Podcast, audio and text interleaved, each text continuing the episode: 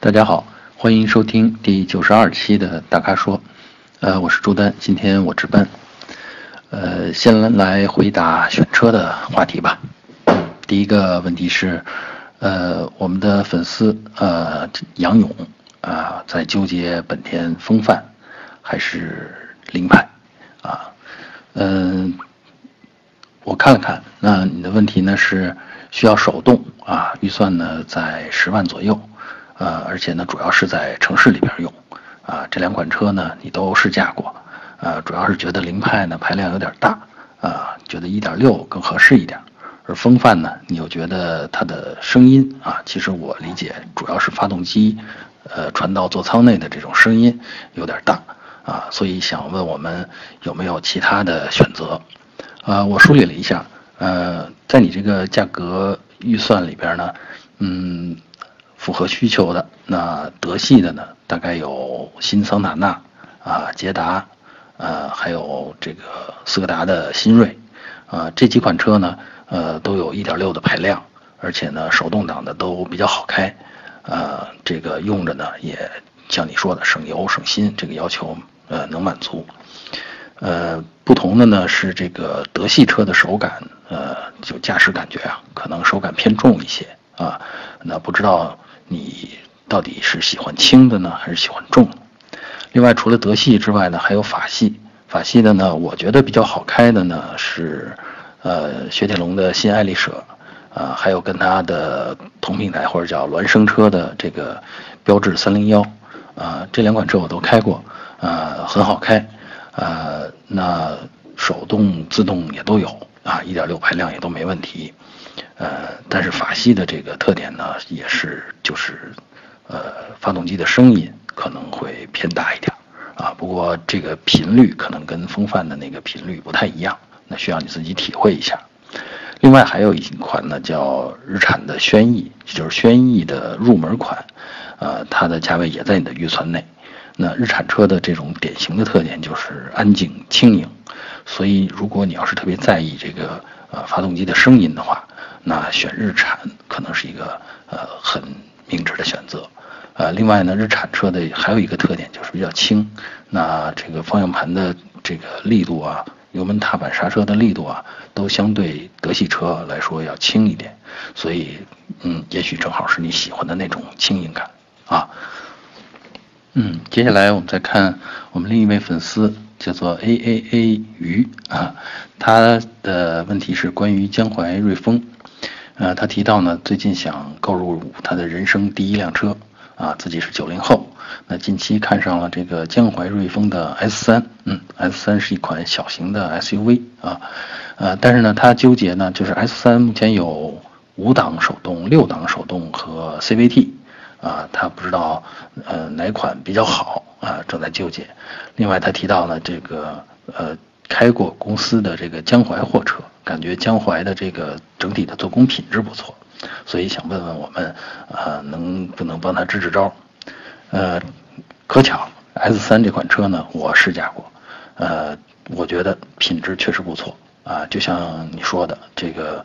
江淮的做工很靠谱。呃，S 三这款小车开起来呢，就是呃，虽然没有什么特别的亮点。但是整体的这种质感，呃，很均衡，呃，是一个很朴实、很好用的这么一款小车。呃，你说的那个六档手动变速箱，那我也感受过。我的感觉呢是，呃，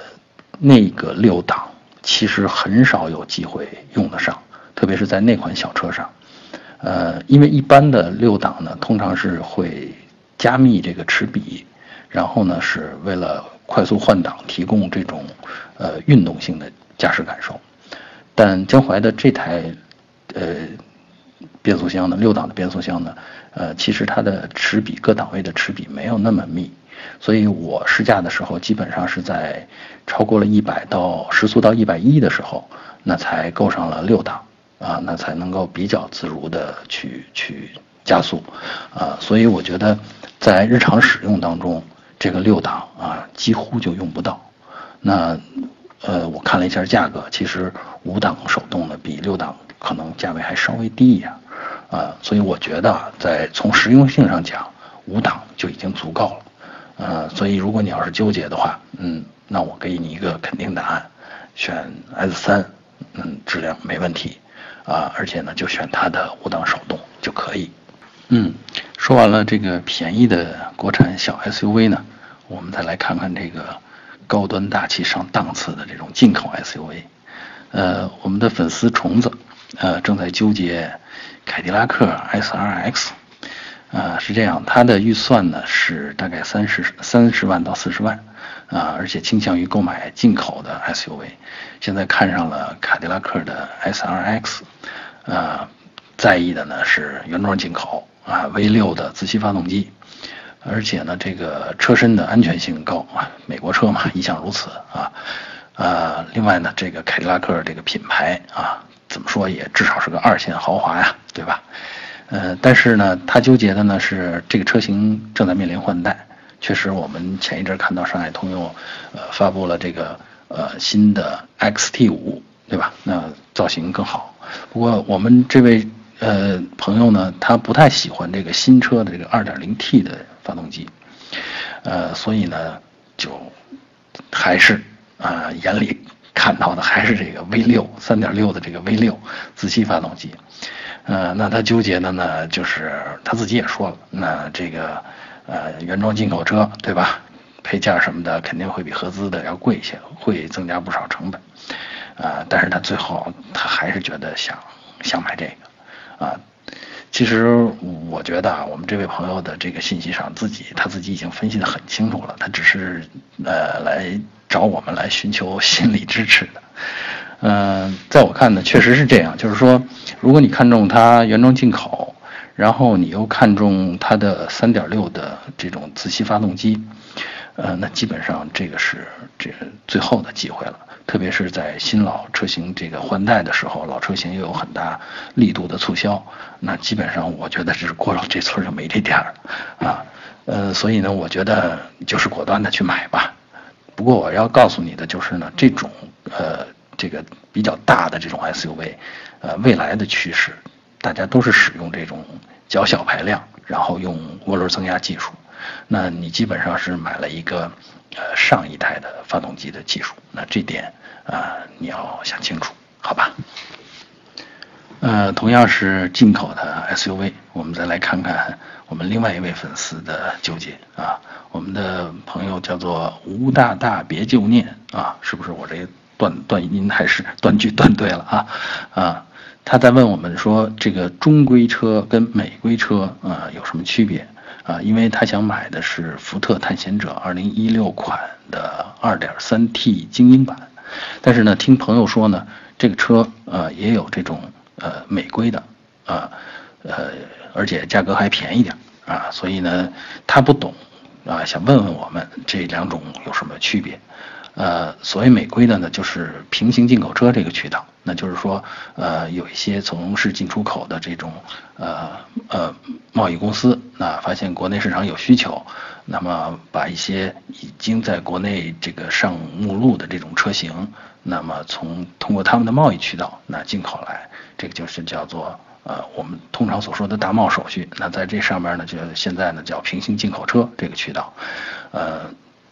通常这个。呃，渠道来的车呢，这个市场上的价格会略低于啊，目前啊，尤其是这种呃比较贵的这种车啊，它的呃美规的车型会略低于市场上这个通过 4S 店销售的那种中规的车型，啊，而且呢，我特地看了一下这个探险者的2016款美规，呃，现在据网友说啊，这个好像样子，尤其是前脸。啊，比这个中规车型还要漂亮一点啊！这个镀铬的亮闪闪的这个中网，说大家说有这种路虎的这种气势啊，所以很吸引人。呃，至于到底便宜多少，那可能真的得去跟经销商谈啊。我觉得中规车跟美规车的这个区别，其实美规车主要就是我觉得比我比较在意的区别，一个是车速表。通常美规车呢用的是英制的这种速度单位，比如说每小时多少英里，呃，你当然可以去查一下或者问一下这个经销商。那现在很多车都是这种电子化的这种菜单，那如果它的呃速度表显示可以是这种液晶的表盘，那也许人家从菜单里边就可以直接调用这种公制的呃单位来显示啊。所以呢，这个呢要搞清楚，要不然你每回去对比限速的时候，脑子里总要计算一下啊。另外呢，就是现在这个车上的这种娱乐系统的这个菜单，看看它有没有中文，有没有这个汉化的这个呃功能，呃，否则的话就是，除非你用熟了啊，这个都知道了，都了解了，所以一般人用起来这个还不是那么自如啊。另外呢，我觉得特别重要的就是你要落实这个呃维修保养，呃，按理说美规的车。呃，在中国的这些 4S 店，相应品牌的 4S 店里边，呃，他们是不负责去保修的啊。但是呢，这毕竟是一门生意嘛，对吧？有需求呢，一定就有供应，呃，所以呢，有些 4S 店或者有些这种呃维修厂，它能够提供这种原装备件的这种保修服务、维修服务啊。保修基本上是还是没有的啊。呃，所以这个你一定要落实清楚，你当地有没有这种维修保养的能力。啊，另外，呃，的最大的这个，呃，我觉得重要的一点，应该就是说，呃，落实这个上牌的问题啊，看看你在当地上牌有没有什么障碍啊，这些呢都要跟这个经销商具体的这个美规的经销商要问清楚啊，好吧？呃，说完了选车话题，我们再来提一个用车的话题。我们的粉丝雨夜在问我们。说发动机清洗剂这东西到底有没有用？呃，如果有用的话，那要多久用一次比较好？啊，另外他问我们什么牌子好啊？从什么渠道购买比较靠谱？嗯，我猜啊，他说的呢应该是指的发动机内部清洗剂。啊，这个内部清洗呢，通常有这个润滑系统，那就是机油走的这个系统啊。另外还有叫燃油系统啊，燃油系统呢，就是随着这个汽油啊喷射呀啊进气道或者是呃这喷嘴啊这些这个这一套系统。另外还有专门洗这个气缸内部积碳啊。嗯，怎么说呢？这类东西呢，嗯，肯定有用啊。而且呢，是你说清洗嘛，因为它的作用是呃先浸润那些污垢。然后靠里面的清净分散剂把它们分散开啊，从附着的表面上掉下来，然后呢，有可能的话啊，你比如说像燃油系统或者气缸积碳这类的，那有可能的话呢，是随着燃烧啊排出啊，所以呢，这个嗯，清洗这套东西呢，基本上是你用的清洗剂越多，那清洗剂清洗的效果就越好啊，所以说你说有用还是没用？我的结论是说。那肯定有用，但是有多大用，其实主要取决于你那个机器原来脏不脏，对吧？如果原来其实就不脏，你说你想洗完了以后，我觉得啊这个效果不错，那我觉得很大一部分这个作用是来自于心理安慰，对吧？毕竟嘛，就像俗话说的，这个洗洗更健康，那谁能说这个洗没有用呢？是吧？呃，但是呢，切记要注意。那有些，比如燃油清洗剂啊，或者洗气缸积碳的东西，因为洗下来的东西呢，它要随着排气系统排出。呃，有些清洗剂，比如说含锰的清洗剂，这里边金属锰，它在通过呃排气系统的三元催化器的时候，啊，它会使三元催化的这个这个呃反应，呃触媒会有一种中毒效应，啊，它会伤害这个催化剂。啊，所以呢，就是我的感觉是，如果不是特别脏，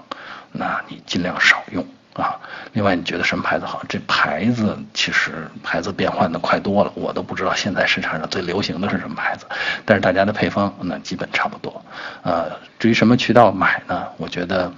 呃，选择大的品牌的有品牌的超市啊，或者是选择这个呃